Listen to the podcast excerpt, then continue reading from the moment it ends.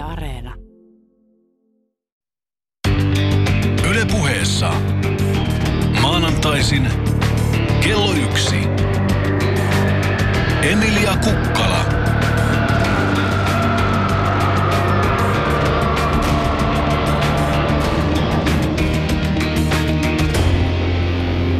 Hyvää ja kaunista maanantai-iltapäivää ja tervetuloa kuuntelemaan Yle Puhetta.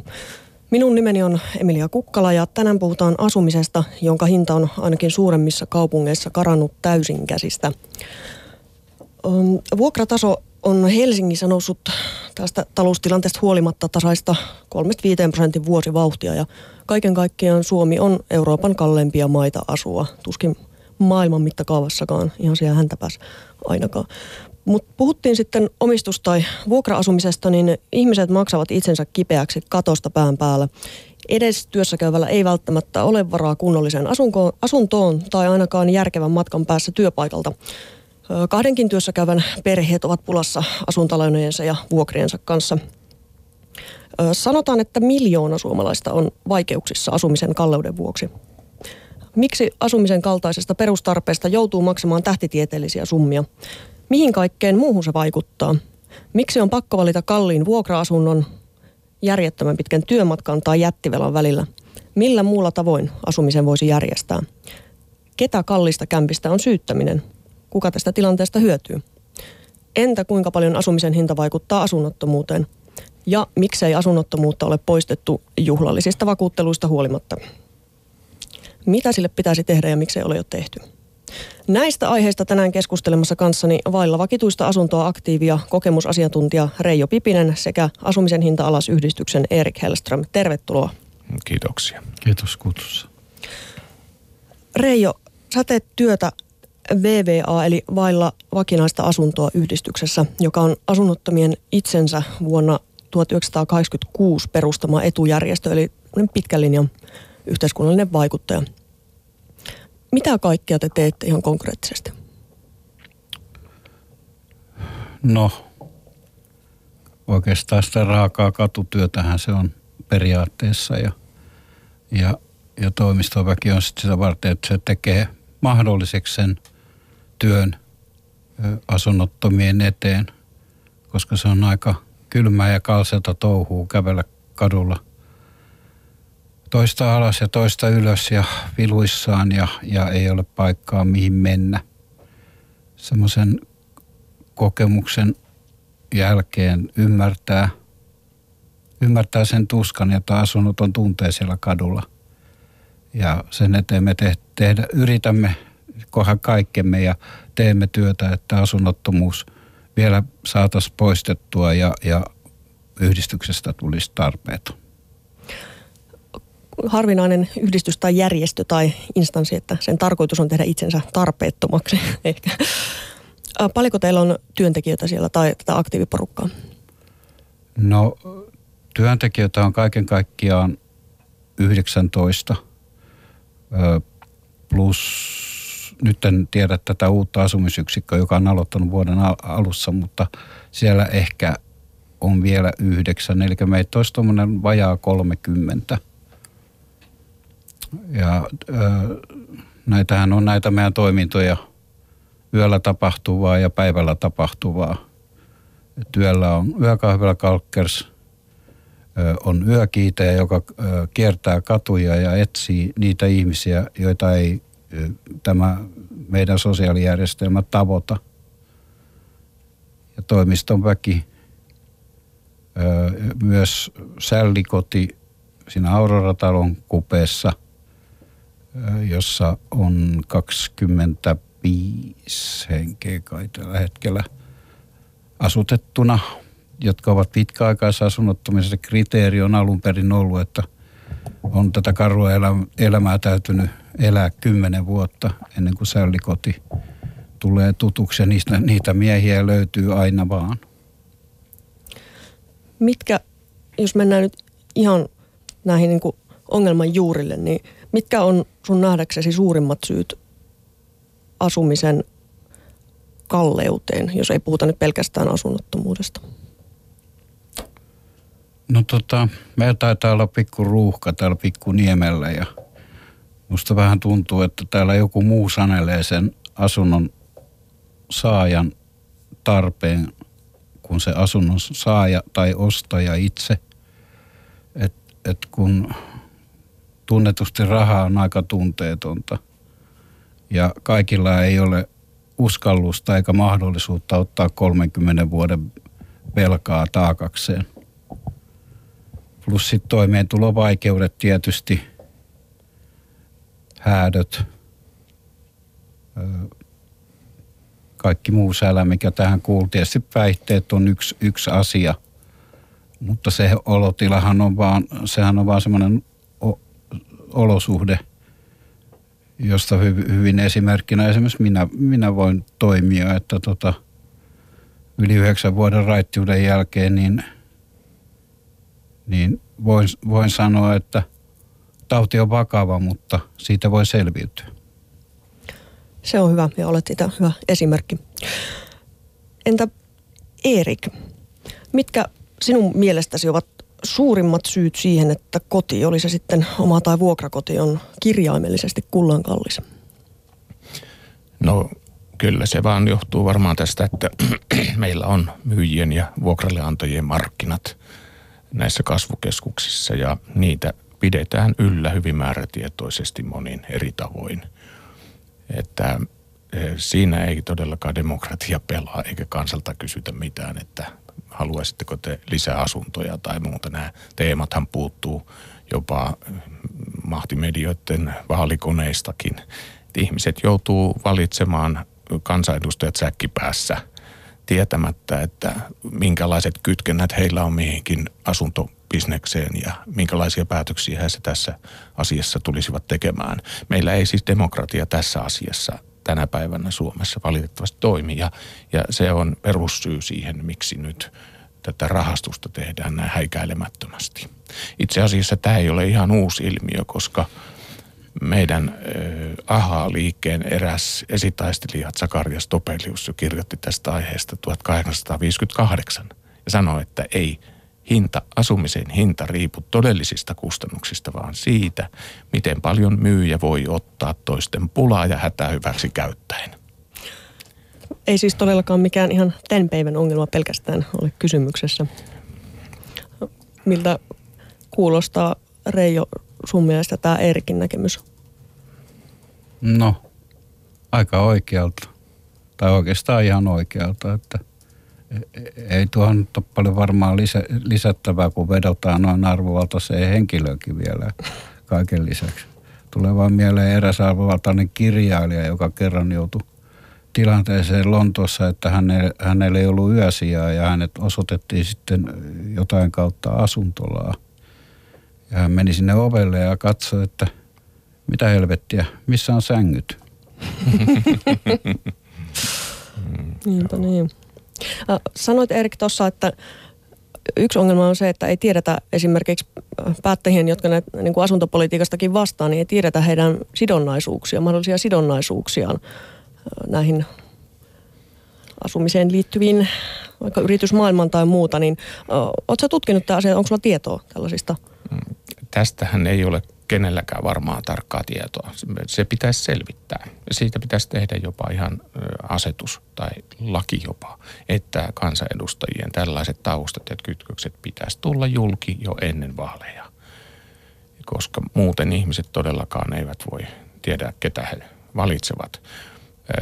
Me ollaan hirveän tarkkoja onneksi oltu joidenkin tasa-arvokysymysten suhteen, esimerkiksi sen suhteen, että miten paljon naisten osuus on kansanedustajista tai jotain vastaavia, mutta tämän asian suhteen myös, nyt tämä on niin vakava tilanne ja ihmisten perustarpeesta on kysymys, niin täytyisi myös yhtä lailla ottaa se julkiseksi kysymykseksi, että oletko asuntosijoittaja kenties vai omistusasuja, vuokralainen vai mikä on sinun statuksesi? Ketä edustat? Minkälaista kansaa edustat? Se on ihan hyvä kysymys kansanedustajalta, että ketä edustat.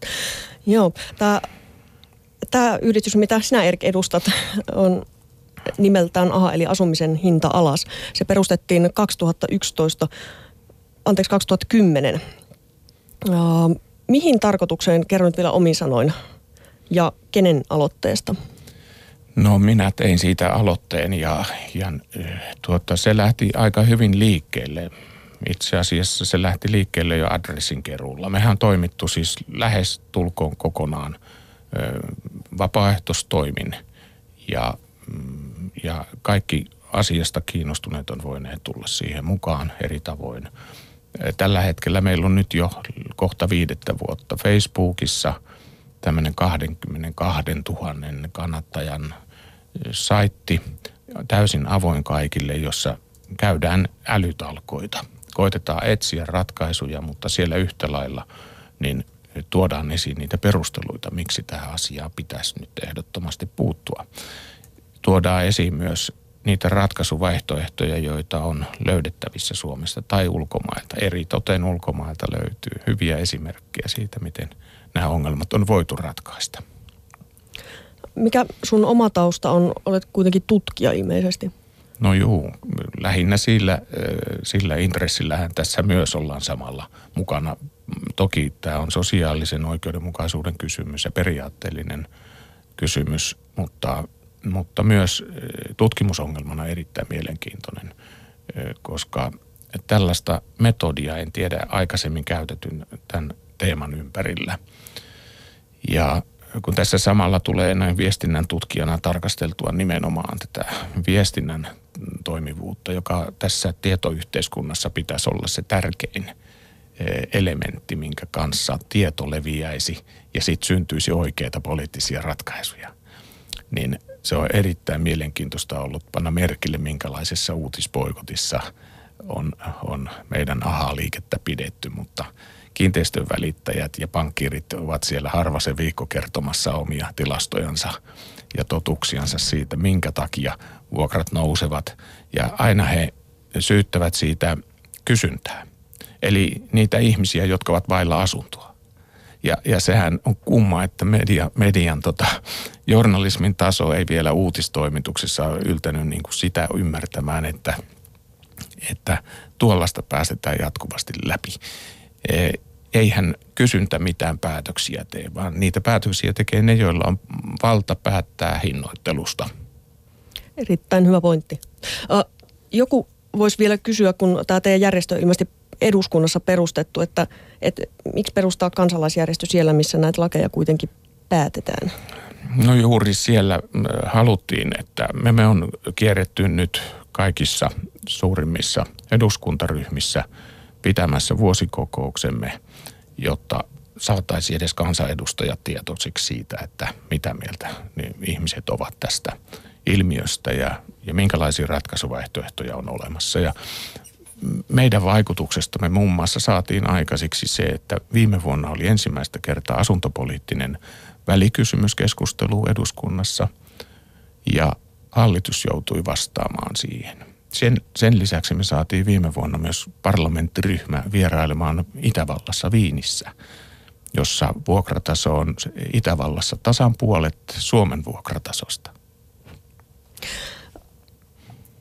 Entä Reijo, tässä tulikin jo jonkun verran käsiteltyä näitä AHAn tekemisiä, niin pystyykö, tämä on tietysti pitkän aikaa ollut tämä VVA olemassa, mutta pystytkö nimeämään, tai mikä itse koet, että olisi teidän niin kuin semmoinen tärkein tai suurin saavutus, vai voiko sitä niin kuin irrottaa siitä päivittäistä työstä? Voi hyvinkin irrottaa, että vanhassa mallissa olevia asuntoloita Helsingissä ei enää ole. Saleja ei enää ole. Että olosuhteet on inhimilliset, mutta nimeä muuttamalla, esimerkiksi asumisyksiköksi asuntolan nimi, niin se ei poista sitä ongelmaa miksikään, että harva pystyy sanomaan paikkaa kodiksi. Koti ja asumisyksikköpaikka on kaksi ihan eri asiaa. Ja muutenkin näiden asumisyksiköiden koko meinasi livetä tuossa yhdessä vaiheessa liian suuriksi. Ja silloin kun moniongelmaisia laitetaan yhteen ja samaan paikkaan, niin sitten siinä on edessä niin kuin jättiongelma. ja sitä ei pysty niin kuin ketään hallitsemaan. Ei, vaikka olisi kuinka pätevä henkilökunta, niin se ei vaan onnistu. Sanoit tuossa, että vanhanmallisia saleja ei enää ole. Kerrotko kuulijoille vielä, että minkälaisia nämä oli nämä vanhanmalliset salit? Siellä oli sänky sängyn vieressä ja paikasta riippuen samassa salissa 8-20 henkeä. Ja minkäänlaista rauhaahan semmoisessa ei ole. Ja ihmisiä kuitenkin yritti sieltä käydä työssä, joka kyllä osoittautuu pidemmän päälle mahdottomaksi, koska ihminen tarvitsee sen levon. Ja näissä salityyppisissä sitä lepoa ei saanut. Et nyt niin kuin nykymuodossa, direktiivien mukaisessa muodossa, ihmisellä on oltava oma ovi, josta menee sisään ja voi pysyä siellä, jos siltä tuntuu, mutta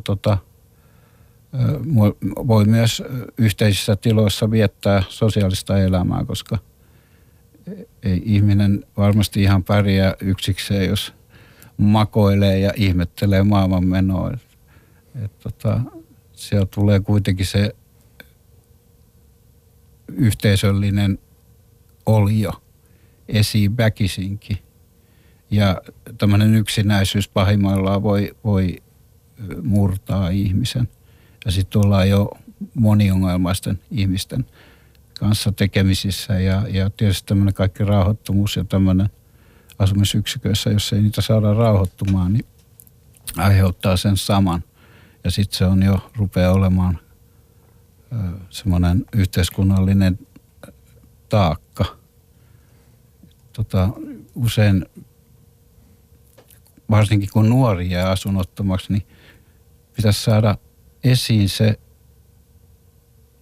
se laskelma siitä, että paljonko sen yhden nuoren menettäminen maksaa. Ja jotkut laskelmat osoittaa 1 miljoonaa euroa. Et jos lopullisesti on menetetty nuori, niin näin se on. Ja onhan nyt hyvänen aika.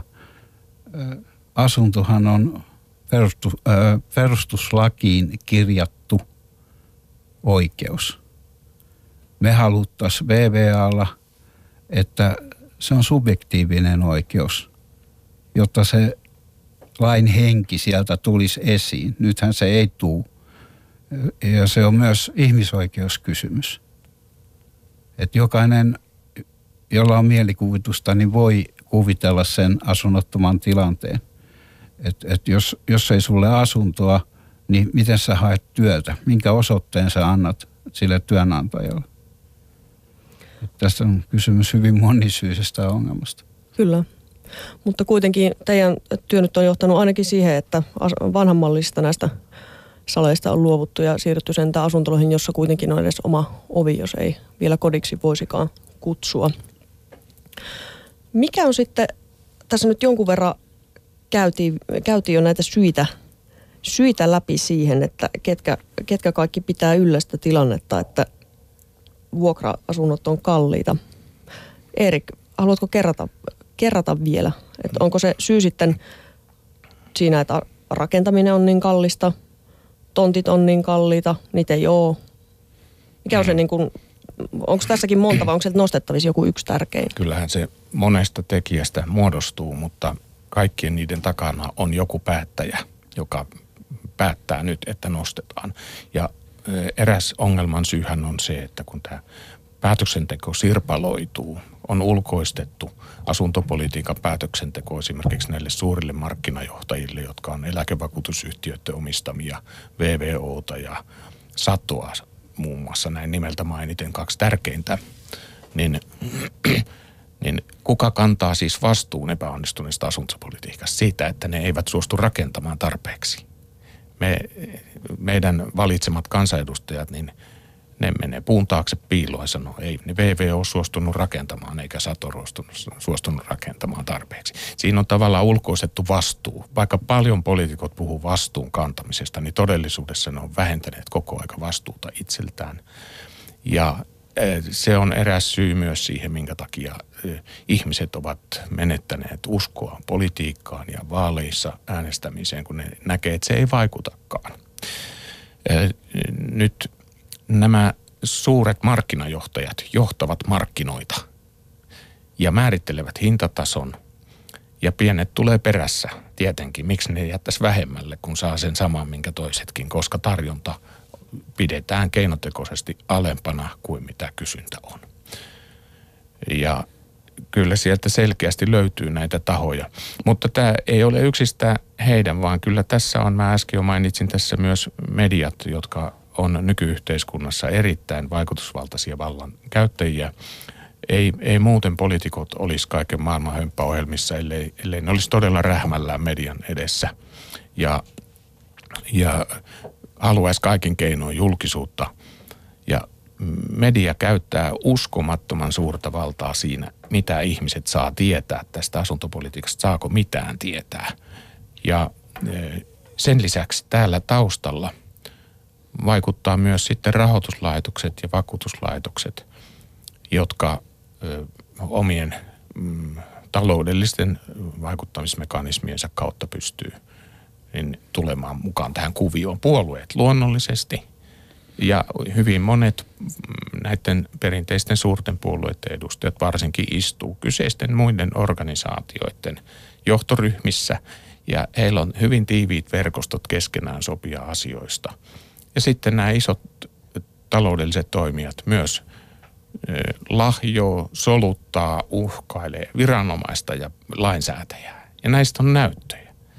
Että hyvin tiukassa ohjauksessa on tämä asuntopolitiikka, mutta meille annetaan ymmärtää, että se oli nyt se Pia Viitanen poloinen, kun ei saanut mitään aikaiseksi. Ja siellä aina vaihdetaan joku ministeri, mutta todelliset päättäjät onkin sitten piilossa taustalla ja tekee kovaa politiikkaa.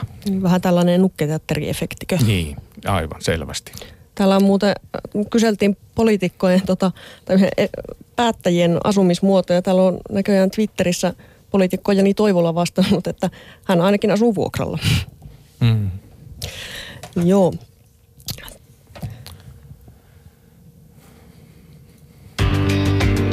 Yle Puheessa. Maanantaisin kello 1. Emilia Kukkala. No niin, tänään täällä Yle Puheella puhutaan asumisesta, asunnottomuudesta, asumisen hinnasta. Minun nimeni on Emilia Kukkala ja vieraanani täällä on VVA:n eli vailla vakinaista asuntoa yhdistyksen Reijo Pipinen sekä Asumisen hinta alas AHA ry:n Erik Hellström. Tässä puhuttiin jo muun muassa syistä, miksi asuminen on niin kallista ja täällä mainittiin, että se olisi ylipäänsä tämmöinen demokratian toimivuuden ongelma, johon sitten myös niin kuin journalismi osaltaan osallistuu ja sitten olisi jossain määrin myös siihen liittyen sidonnaisuus- ja jäävyysongelma siitä, että ketä kansanedustajat oikeasti edustavat ja sitten myös se, että annetaan täysin niin kuin markkinajohtajien, suurten markkinajohtajien sanella tämä tilanne. Ja Suomessahan asunnottomuuden määrä, mikä on tietysti, jos asumisen hinnastakin puhutaan, niin tämmöinen rumin puoli asiaa tai sellainen voi sanoa, että niin kuin jäävuoren huippu ehkä, joka ei tietysti pelkästään johdu asunnottomuuden tai asuntojen kalleudesta, mutta varmasti sillä oma osansa on. Mutta joka tapauksessa asunnottomuuden määrä on, sikäli kun tilastoja uskotaan, niin vuosikausia pysynyt siinä, sanotaan 8 000 kieppeillä. Nyt se on tuolla 7 000 pinnassa tuoreimman ARAn tilaston mukaan.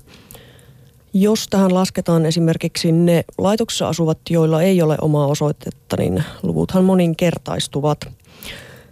Reijo, mitä arvelet, mikä on asunnottomien todellinen määrä?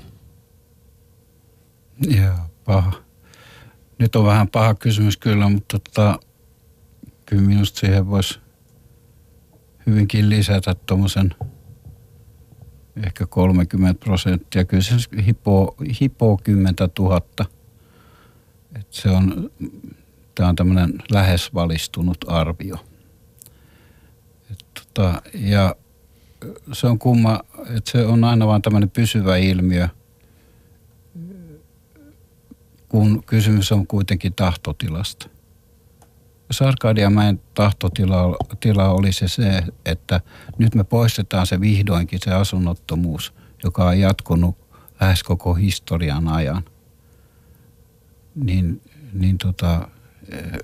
en usko, että siihen olisi mitään estettä.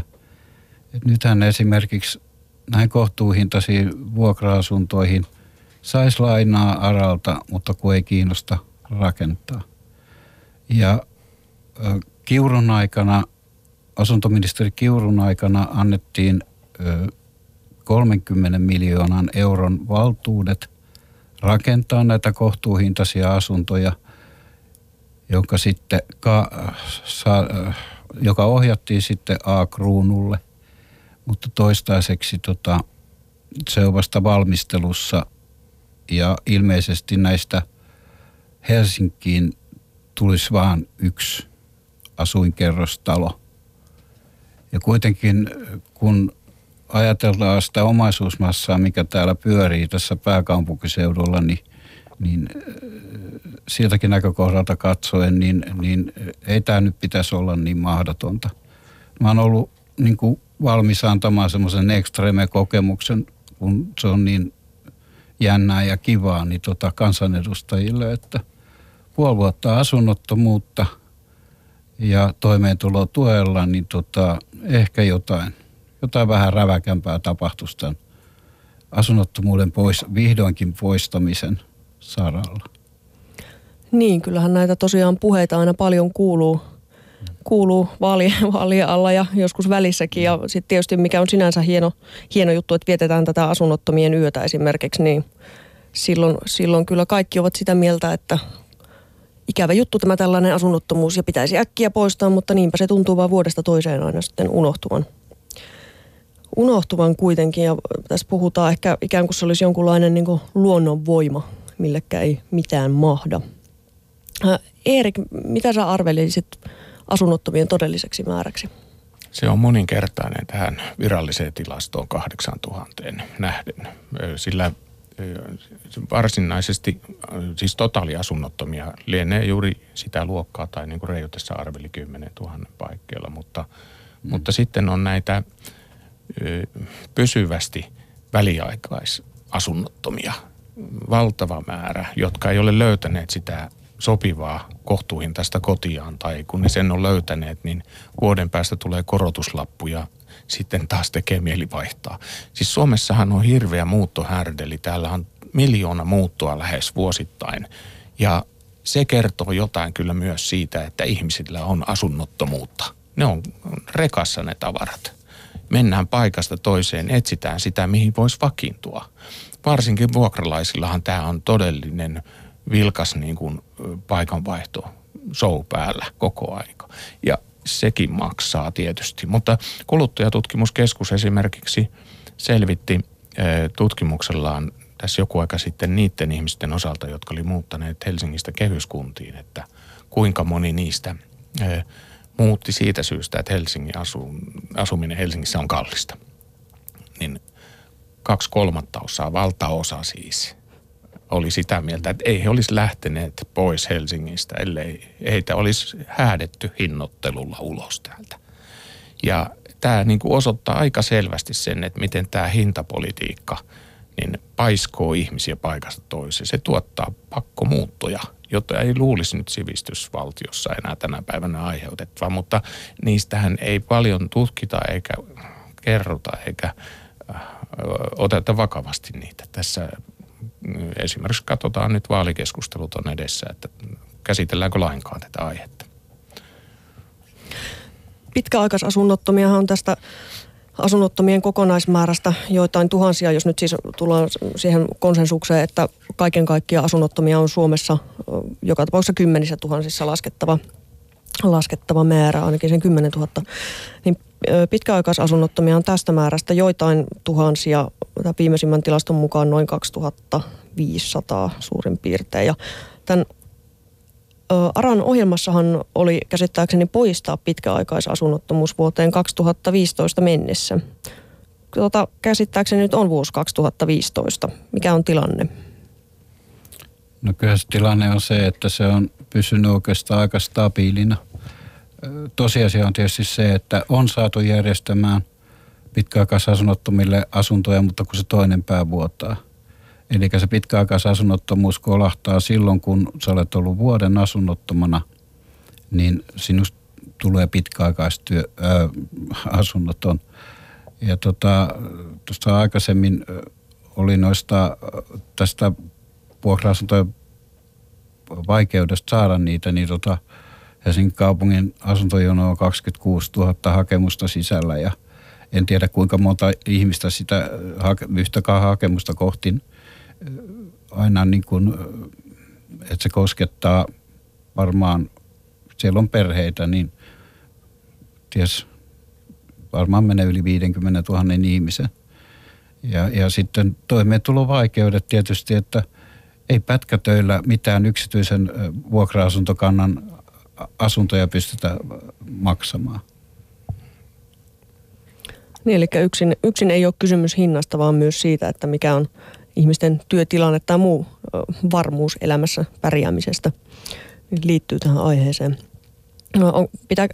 Pitääkö tämä pitkäaikaisasunnottomien määrä noin 2500 yhtään kutinsa? Joo, se oli ohjelman alkaessa muistikuvani mukaan 2300. Ja toi voi hyvinkin pitää paikkansa, että vaikka niin kun se ohjelma on sillä lailla niin kun kyllä ajatellussa aikataulussa, mutta se vaan, että se vuotaa se toinen pää. Ja mä uskon, että ne ihmiset, jotka tässä Paavo kakkosohjelmassa on olleet, niin kyllä he kaikki saavat tehneet, mutta kun siellä on aina se, että kun sitä pomoakin, isompi pomo on aina olemassa ja tuollahan ne kuluttaa takapuoliaan Arkadianmäellä. Jos ei sinne tule sitä oikeata tahtotilaa, niin me ollaan ikuisesti tämän ongelman äärellä. Mä tuun tänne taas 10 vuoden kuluttua puhumaan tästä. Samasta vaikka Erikin kanssa, että vähän niin kuin samoja asioitahan tässä molemmat koskettelee. Näinpä. Mikä on sitten, pystyykö tällaisia prosenttilukuja vetään tai jotain suhdelukuja, että mikä olisi tämä asumisen hinnan vaikutus asunnottomuuteen vai onko se aina niin kuin yhteydessä just kaikkeen muuhun niin kuin toimeentulotilanteeseen jo?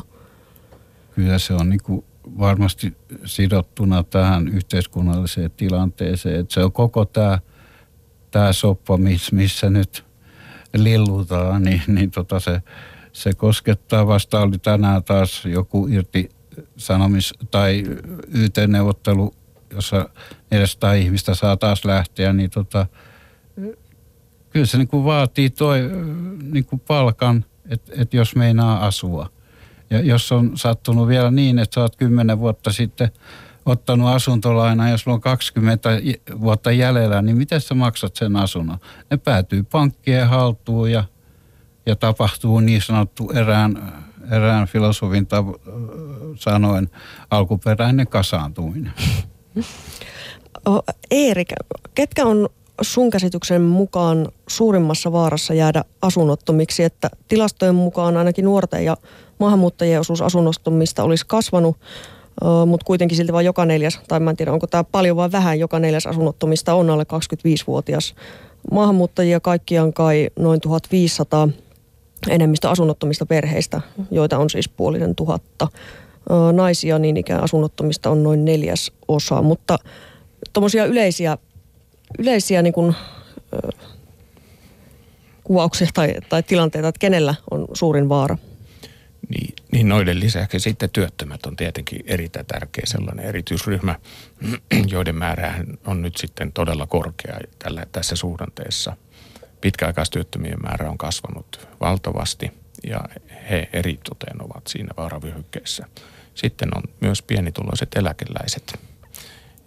Heidän joukossaan on myös niin sanottuja omistusasujia, joiden tontin vuokrat lähtevät nyt hurjaan nousuun. Siis kuntapäättäjillähän on valtavasti valtaa myös asumisen hinnan säätämisessä ja se tulee myös kaavoitusten kautta ja monesta muustakin. Myös vuokratasojen määrittelystä ja tontin vuokramäärittelystä, kiinteistöveromäärittelystä, kaikesta näistä.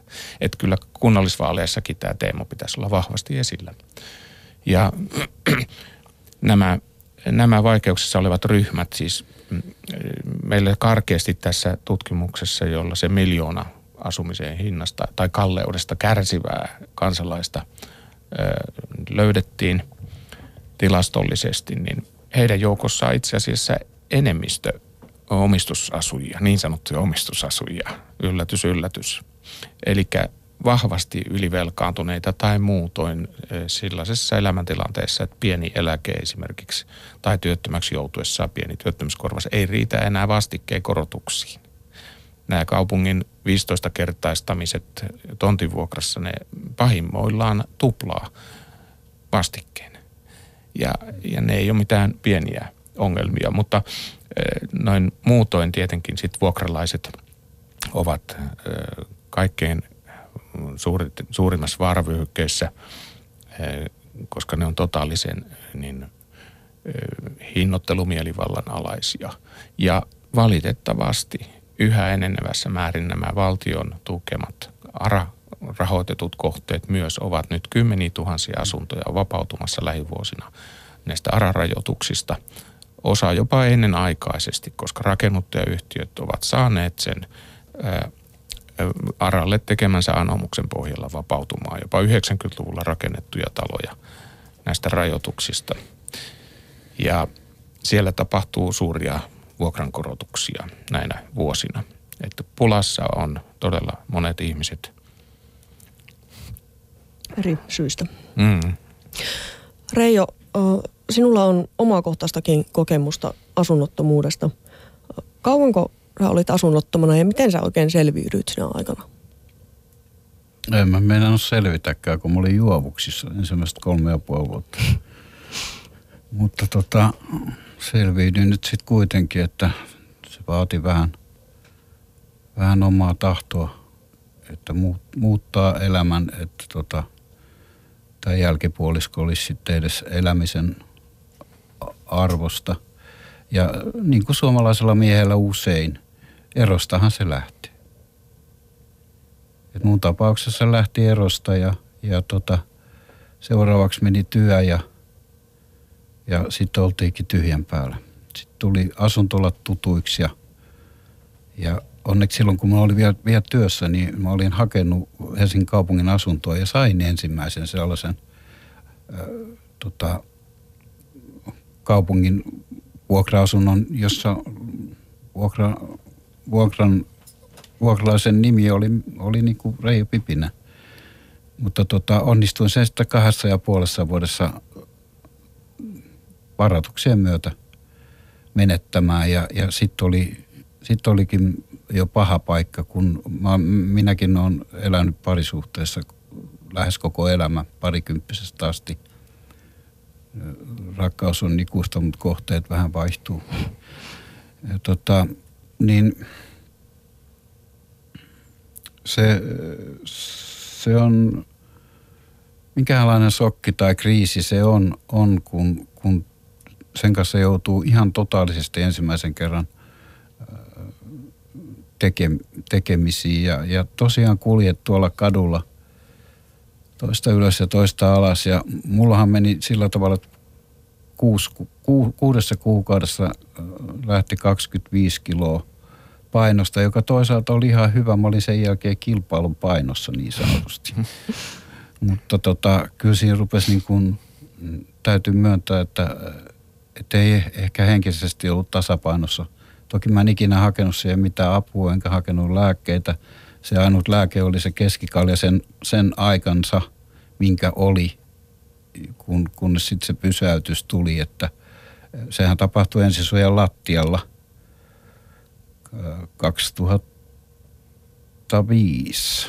Ja yksi sunnuntai vaan totesin, että tämä ei voi jatkuu näin, että tämän tien päässä on kuolema ja se on ennenaikainen. Ja sitten sattui tulee tuolta maaseudulta yhteisöstä ihminen katsomaan, että jos joku ensisuojan kavereista olisi lähdössä selvittelemään sitä päätä. Ja minä läksin ja 2,5 vuotta selvittelin sitä päätä ja palasin sitten taas tänne syntymäkaupunkiin, joka toki on rakas, mutta joka toki on hieman pilalla sen takia, että ihmisillä ei oikeastaan anneta mahdollisuutta. Niin kauan kuin vuokrat on pilvissä ja niin kauan kuin asuntojen hinnat on pilvissä, niin kauan kukaan ei viihdy. Ja se vaikuttaa koko yhteisöön ja sen yhteisön hyvinvointiin. Ja tässä voi vielä käydä niin, että kohta ei eletäkään hyvinvointivaltiossa, vaan eletäänkin pahoinvointivaltiossa. Ja se on minusta huolestuttavaa. Se voi myös häiritä yhteiskuntarauhaa, jonka luulisi nyt olevan tärkeä asia. Että. Niin, luulisi kiinnostavan niitäkin tai muitakin kuin heitä, joita asia henkilökohtaisesti koskettaa. Sä tuossa aikaisemmin kuvailit asunnottomuutta, keskusteltiin niin traumaattiseksi kokemukseksi, mikä on kyllä hyvin helppo uskoa. Mitä se asunnottomuus sitten, niin kuin sanoit, että ei ollut psyykkisesti kovin hyvässä kunnossa, mitä se sitten niin kuin ihmiselle tekee ja miten se muuttaa niin kuin muiden ihmisten suhtautumista vai muuttaa? No mä luulen vähän, että sehän siinä tulee niin kuin ihan ensiaskelilla, että se tarpeettomuus ja hyödyttömyys, sä et ole enää kellekään tarpeellinen eikä hyödytön, susta tulee tavallaan semmoinen näkymätön varjo, joka kulkee tuolla kadulla, ei kukaan tule, ei varsinkaan kaverittu kysymään, vaihtaa kadun toiselle puolelle, kun tietää, että jos siinä on sitten vielä tämä päihdeongelma mukana, joka on tietysti ihan inhimillistä ja ymmärrettävää, mutta raskasta semmoiselle ihmiselle kuin minä, joka on kuitenkin tiettyyn rajaan asti sosiaalinen. Mä tarvin kyllä sen omankin rauhan, jotta pystyy sitten taas ikään kuin toipumaan muista ihmisistä, sanoisinko niin, vai miten sen nyt hyvän tahtoisesti haluaisi ilmaista. Tässä just sanoitkin siitä, että tai tavallaan, että se on, tämä homma toimii kahteen suuntaan, että jos niin kuin tavatonta ei ole, että monella se lähtee varsinkin miehillä, niin ero tai päihdeongelma tai jotain tällaista on siinä alkuun sysäävänä, mutta sitten taas toisaalta se todellisuus siellä kadulla ei sitten varmaan kuitenkaan ole ihan kauhean helppoa selvinpäinkään. Eihän se ole, että mulla meni sillä lailla usein päiviä, että mä söin jostain kahviliasta evakuoinut tämmöisen sokeritopan, missä oli 2 sokeria sillä tai omenalla. Kun ne rahat oli juotu, niin jollainhan oli sitten selvittävä eteenpäin. Ja sen takia nyt tietysti meillä VVA:ssa, eli vailla vakinaista asuntoa ryssä, on tämmöinen matalan kynnyksen paikka, jossa se ravinnon sentään saa. Se on sitten semmoinen kaksiteräinen miekka, että onko se niin, että tämmöisellä toiminnalla me mahdollistetaan juominen. Mutta kun joka tapauksessa meillä tulee aina olemaan alkoholisteja, niin täytyy olla joku, joka heistäkin huolehtii. Ei me voida niin kylmiä ja pahoja olla, että me niin kuin jätettäisiin joku hyvin pieni ihmisryhmä sitten tuonne kulkemaan. Et siinä on niinku tietysti yksi yhdistyksen tehtävistä pitää nämä miehet hengissä. Ja sitähän palvelee hyvin tämä meidän kesäpaikka, joka sitten taas on täysin päihteetön. Nämä matalan kynnyksin paikkoihin voi tulla ihan minkälaisessa kunnossa tahansa, mutta sitten täysin päihteetön paikka on tuo Vartiosaari, jossa meillä on semmoinen kesäpaikka, jossa sitten ollaan yhteisönä päihteettömänä. Yle Puheessa. Maanantaisin kello 1. Emilia Kukkala. No niin, tämä on tosiaan Yle Puhe. Minä olen Emilia Kukkala ja tänään puhutaan asumisesta, sen kalleudesta ja asunnottomuudesta. Vieraanani ovat asumisen ja asunnottomuudenkin asiantuntijat, VVA:n vailla vakinaista asuntoa Reijo Pipinen sekä Asumisen hinta alas -yhdistyksen Erik Hellström. Olemme puhuneet jo siitä, että mistä asumisen kalleus johtuu ja mitä tästä tilanteesta seuraa sekä lyhyemmällä että pidemmällä aikavälillä. Nyt pitäisi sitten myös keksiä ratkaisuja. Eli klassinen kysymys, mitä on tehtävissä, ja käsitellään sitä seuraavaksi. Mutta Erik, Reijo tuossa jo sanoi aikaisemmin, että jos tätä kysymystä ei saada ratkaistua, ja hän liitti sen myös niin kuin laajempaan tällaisen eriarvoistumiskehitykseen, niin kyllä se on yhteiskuntarauhakysymyskin. Näet sä samalla tavalla tämän asian? Kyllähän siitä jo jonkunlaisia oireita on ollut havaittavissa viime vuosina.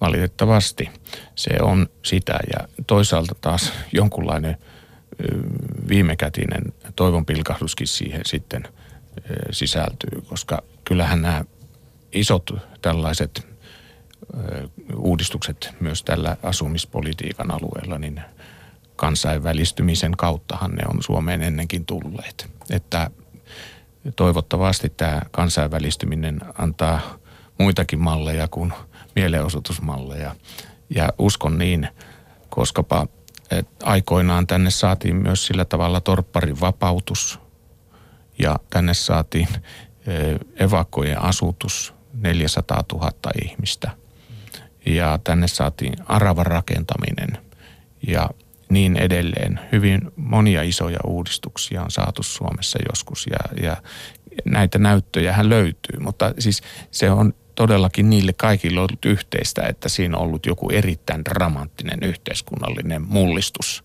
Ja sitten on haettu viime hädässä apua ulkomailta ja löydetty joku ratkaisu, kun ei niin kuin ole älytty ajoissa lähteä katsoa, että miten muualla osataan tämä asia hoitaa. Ja toivoni on herännyt, kun parlamenttiryhmä saatiin innostettua käymään siellä Itävallassa.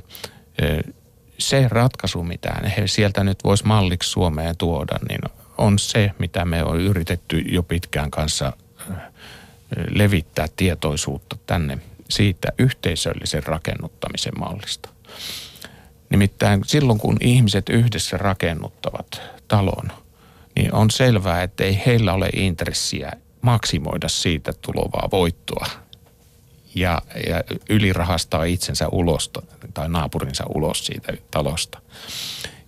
Entäs ikävät naapurit? Niin, no ehkä se korkeintaan, mutta se potkaisee myös omaan nilkkaan, jos lähdetään päättämään sitten vastikkeiden tai vuokrien korotuksesta. Niin tämä on ollut se ratkaisu, miten sivistysmaissa muualla on nämä asiat osattu hoitaa paremmin kuntoon. Meillä on saksalainen Gesellschaft-malli ja pohjoismainen Bostadstret-malli esimerkiksi tällainen. Ja Itävallassa myös nämä yhdistykset ja osuuskunnat ovat hoitaneet asioita hyvin massiivisesti. Ja sehän toimijaksi edellyttää sitä, että poliittiset päättäjät pannaan seinää vasten jo vaalikeskusteluissa ja kansalaisliikkeelle, jos on tässä tapauksessa ahan 22 000 ihmistä jo netissä. Toivon mukaan se 100-kertaistuu, että me saadaan pakotettua poliitikot ottamaan kantaa tähän asiaan, tekemään niin kunnanvaltuustoissa kuin eduskunnassa, ministeriöissä, joka paikassa päätöksiä siitä, että nyt annetaan tontteja nimenomaan yhteisölliseen rakentamiseen ja edullisesti. Eikä silleen, kun tänä päivänä on tapana, että annetaan tontti eniten tarjoavalle, joka sitten saa hinnoitella, miten huvittaa. Viitattuna tähän asuntojonossa olevien määrään 26 000. Meillä on Helsingissä esimerkiksi just saman verran tyhjillä olevia asuntoja vailla vakinaista asukasta. Että ei nämä asiat niin kuin pelkästään kyse siitä, että olisi asunnoista pulaa, vaan kysymys on siitä, että miten ne asunnot hinnoitellaan ja kenellä on lupa määrätä niiden käyttämisestä. Ja ratkaisuksi ei todellakaan riitä se, mitä aina yleensä kuulee tämän päivän päättäjien sanoman. Ja poliitikotkin yrittävät helpolla selvitä sanoa vaan aina, että pitää rakentaa enemmän. Ja kuka kysyy, että millä hintaa rakennetaan, kuka saa rakentaa, kuka sen jälkeen määrittelee sen asumisen hinnan. Sen vuokratason. Ja nämä kysymykset pitää kytkeä välttämättömänä osana. Muuten ei synny pysyvää ratkaisua.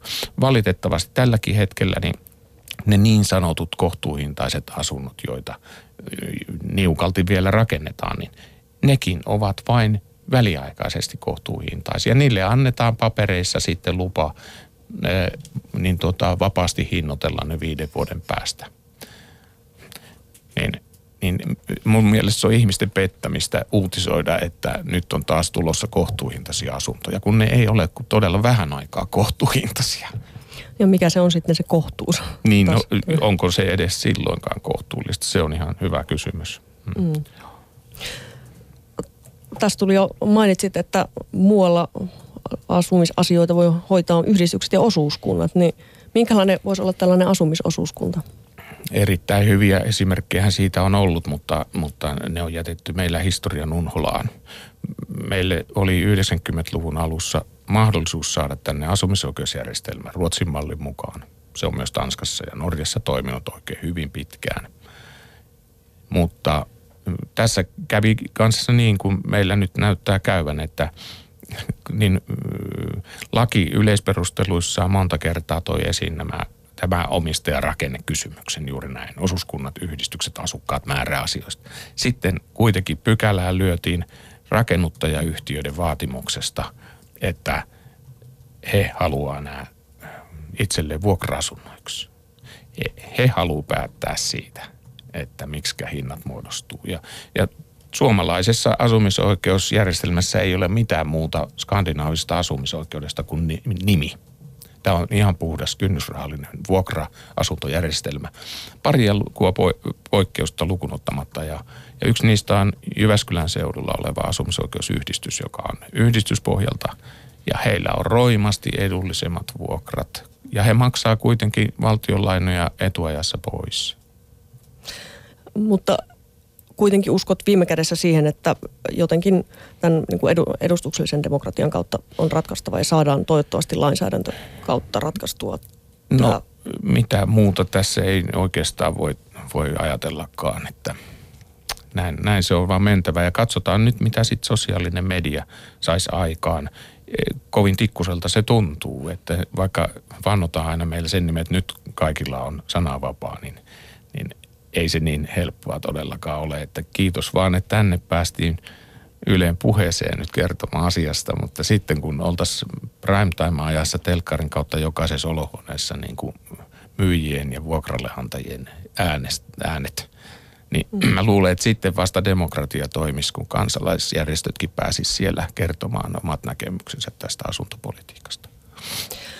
Mitä tulee sitten tällaiseen suoraan toimintaan, niin Suomessa talonvaltauskulttuurilla ei ole niin pitkät tai vahvat perinteet, toki sitäkin on, mutta ei ole ihan samassa mitassa kuin vaikka Espanjassa tai Italiassa, joissa on vallattu kokonaisia kyliäkin.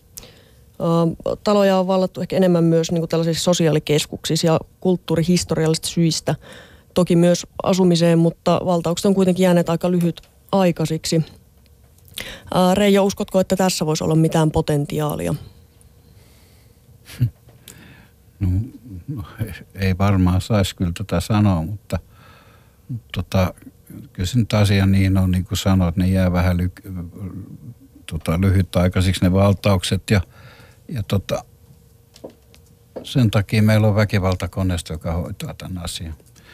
Ja valitettavasti viranomaisten vastustaminen voi johtaa siihen, että olet häkissä, ja mä luulen, että niitä häkissä istujia ei sitten loppupeleissä enää löydy. Kyllä tämä olisi niin kuitenkin ratkaistava mun mielestä parlamentaarisin keinoin, mutta se, että miten se tahtotilasit saadaan aikaiseksi, niin se on eri asia. Mehän ollaan myös jonkunnäköinen painostusjärjestö, ikään kuin noin henkilökohtaisella tasolla, koska säännöt kieltää uskonnon ja politiikan meiltä. Tuo henkilökohtaisesti mä voi sanoa ihan mitä tahansa. Ja toi Euroopan tuominen tänne Suomeen, niin se on vähän ongelmallinen. Siellä on 4 miljoonaa asunnotonta. Että voi olla, että ehkä ei ainakaan sitten kuitenkaan tuota sieltä ihan kaikkea mallia. Ja musta tuntuu, että niiden kurkkudirektiivien väsäämisessä on heille ihan tarpeeksi töitä. Että ei tämmöisiä niin kuin oikeasti ihmisiä koskeviin asioihin saada siellä varmaan yhteisymmärrystä edes. Siis jos Euroopan asunnottomuutta ruvettaisiin oikeasti ratkaisemaan oikeasti Euroopan parlamentissa, niin saataisiin se tietysti ratkaistua. Mutta kun sieltäkin puuttuu se tahtotila. Sielläkään ei ole sitä tahtotilaa. Tässä mainitsit, että pahimmillaanhan siitä tulee, jos katsoo, että täällä on paljon tyhjää tilaa, että otetaanpa siitä vaan ja vallataan, niin eihän se nyt ihan sillä tavalla käy, vaan tulee väkivaltakoneistoja hoitaa pois.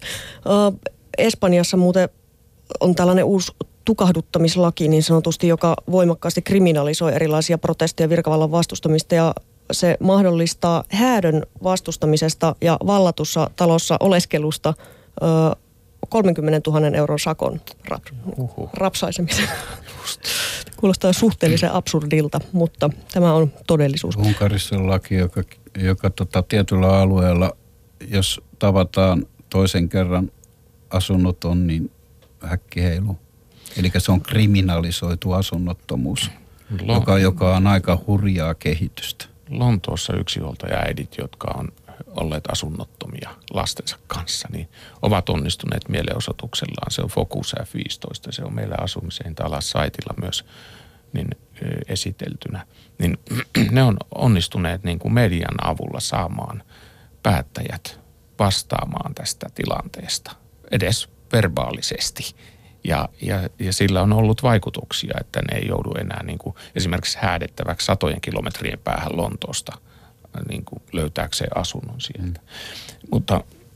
Mutta niin minusta tällä hetkellä nyt, kun vaalit lähestyy, niin minun täytyy kertoa, että meillä oli edellisten eduskuntavaalien alla asuntopoliittinen vaalikone, niin puolet niistä kansanedustajaehdokkaista, joita oli 600, jotka siellä vastasivat meidän kysymyksiin, olivat valmiit jopa vuokrasäännöstelyn palauttamiseen.